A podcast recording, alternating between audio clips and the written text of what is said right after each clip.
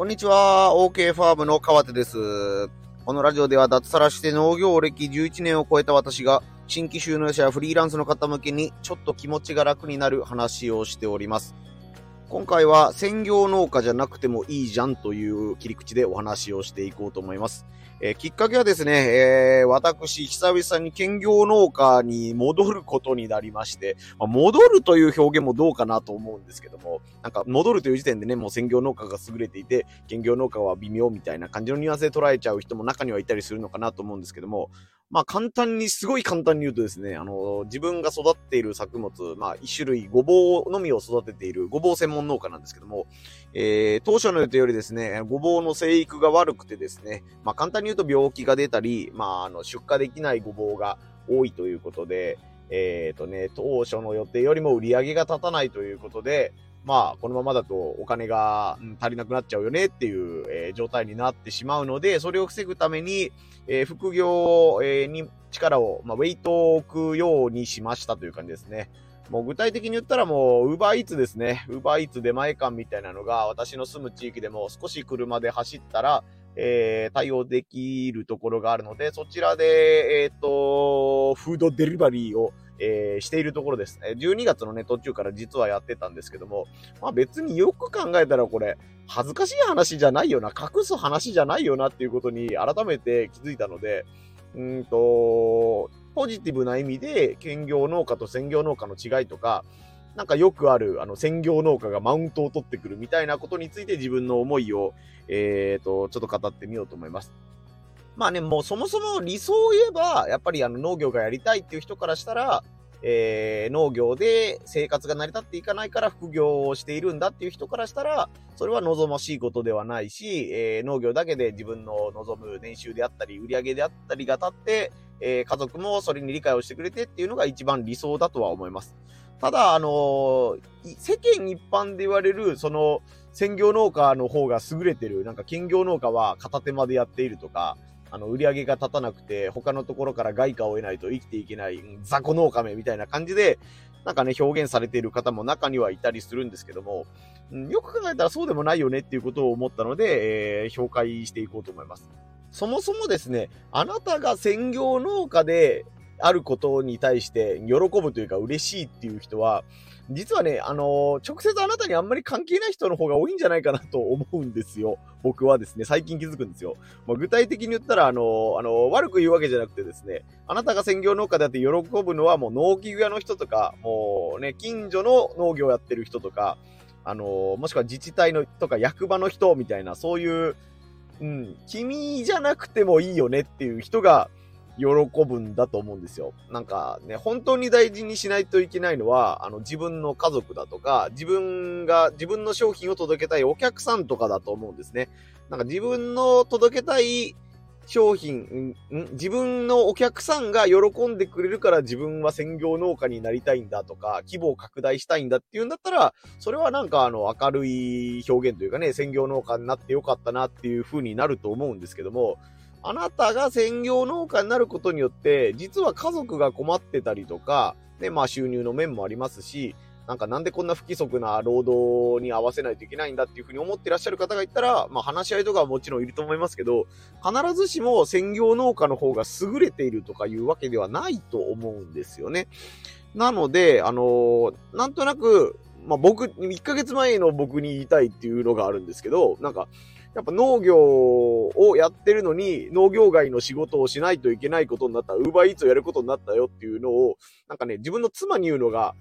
なんか後ろめたいような気持ちがあったんですよ。うん、まあなんかあの、今までもそういうことがあったりしたんで、まあちょっと親戚にね、お金を一時的に工面してもらったりとか、あの、このお金は取っておこうねっていうお金に手をつけて、ちょっとごめん、あの、一時的にこれを使わせてくれっていうことが今まで実際あったりしたわけですね。なんかそれに比べたら、なんかあの、なんか、仕事、副業でウーバーやってくるけど、生活の基準、生活の質というか、あの、お金に困ることはないからっていうのであれば、それは別に全然悪いことじゃないよねっていうふうに、うん、あの、年末年始でね、あの、いろんなことを今年どうしようかなとかいうのを考えてる中で思ったんですね。やっぱ認定新規収納者とかいう書類に目を通したとか作成しているっていう方もいると思うんですけども、やっぱりもう、あの、年間何日以上農家として働いて、えー、ね、あの、売り上げが何万円経って、年収が何万円経つ人に向けて、えー、農業新規就農者に補助金を出すというね、政策があったりするんで、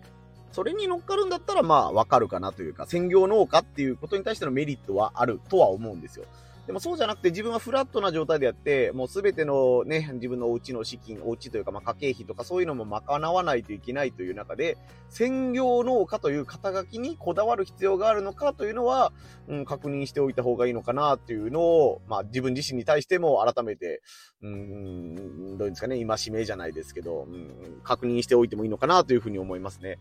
なんかあの自分がやりたい農業のスタイルっていうのは実際やってみて、なんか違うなっていう違和感があるっていうことが結構あると思うんですよね。その時に、あの周りの先輩がこうやってるから自分もこうしないといけないんだっていうふうに凝り固まっちゃうと、なんかどんどん苦しくなるか、どんどん、あの、気づいてた、なんかいいアイディアとかを芽を潰しちゃうことになると思うんですね。なんか僕も今、あの、NFT っていう Non-Fungible Token、あの仮想通貨暗号資産とかそういうのを絡めた、あの、デジタルアートについていろいろと勉強をする機会が最近増えたんですけども、これは単純に昔の農家さんから言ったら完全に関係ない話というか、もう遊びというか、もうテレビゲームとか、そういう時間だとかいうふうに捉える人もいるぐらいの話で、もしくは、あのね、あの、株とか投資とかそういう話っていうふうに捉える方もいると思うんで、農業関係ないじゃんっていう風に捉える方が多いと思うんですね。その NFT っていうところは。ただ、そういう NFT を使ってファン作りをして、えー、仮想通貨で、えー、野菜の売買ができないかっていうふうに、えー、すでに動いてらっしゃる農家さんもいたりするわけですね。広い意味で言えば、それもある意味、兼業になるのかなという気もするんですね。農業関係ないって言えば関係ないですし、でもまあ多分その人からすると、まあトマ太郎さんっていう方なんですけど、その方からするともうね、NFT はもう農機具の一種みたいな感じで多分扱ってらっしゃるんじゃないかなと思うんですよ。直接お会いしたことはないんですけども、インターネット上でね、やりとりとかは何かとかさせてもらったり、あのー、音声配信を聞かせて勉強させてもらったりはしてるんですけども、なのでね、もう専業兼業のもう壁みたいなのも気にしなくていいし、うん、なんかその、他の人と自分の思う専業農家、兼業農家の境目って、どうでもいいよなというか、気にしなくていいよねっていうのを改めて思ったので、もし、あのね、あなたとかあなたの周りで、なんか、規模がでかくて従業員の多い農業法人のね、あの、社長みたいにな人に、いや、お前らはもう兼業じゃけダメじゃとか、零細すぎてダメじゃみたいなことをね、売り上げが少なくてダメじゃみたいなことを言われてる人がいたら、うん、それ本当はそこ気にしなくていいよっていう風にね、あのー、そのよう、そういう風な人になりたいんだったらしっかりその人についていけばいいと思うんですけども、なんか自分は従業員雇いたくないんだとか、別に農業一本で、あのー、必死に稼ぐつもりはないんだっていう方は、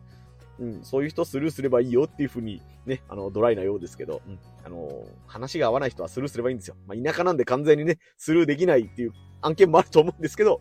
積極的に関わらなければいいだけなんですよっていう、こういう生き方もあるよっていうのをちょっと紹介したいなと思ったので、今日の配信をしました。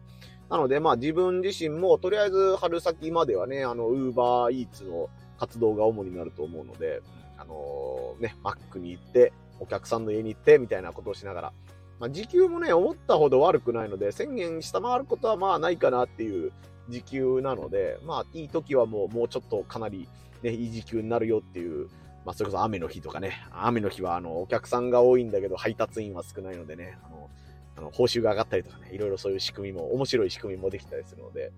そういう最新のアプリとか、ウーバーとか出前館の仕組みがよくできてるなっていうのも、うん、勉強しながら、うん、どうですかね、楽しく、えー、文字通り冬場を乗り切っていって、まあまたごぼう栽培とね、ごぼうのお菓子は継続してやっていくつもりなので、えー、この時期を乗り込む、乗れるために、えー、兼業農家として頑張っていこうかなということを、えー、ここで表明というかね、隠すことなく、誰に対しても別に恥ずかしくないんで、本当に。ウーバーやってるよっていう風に。まあ、地元の人とかはね、ちょっとなんかあの、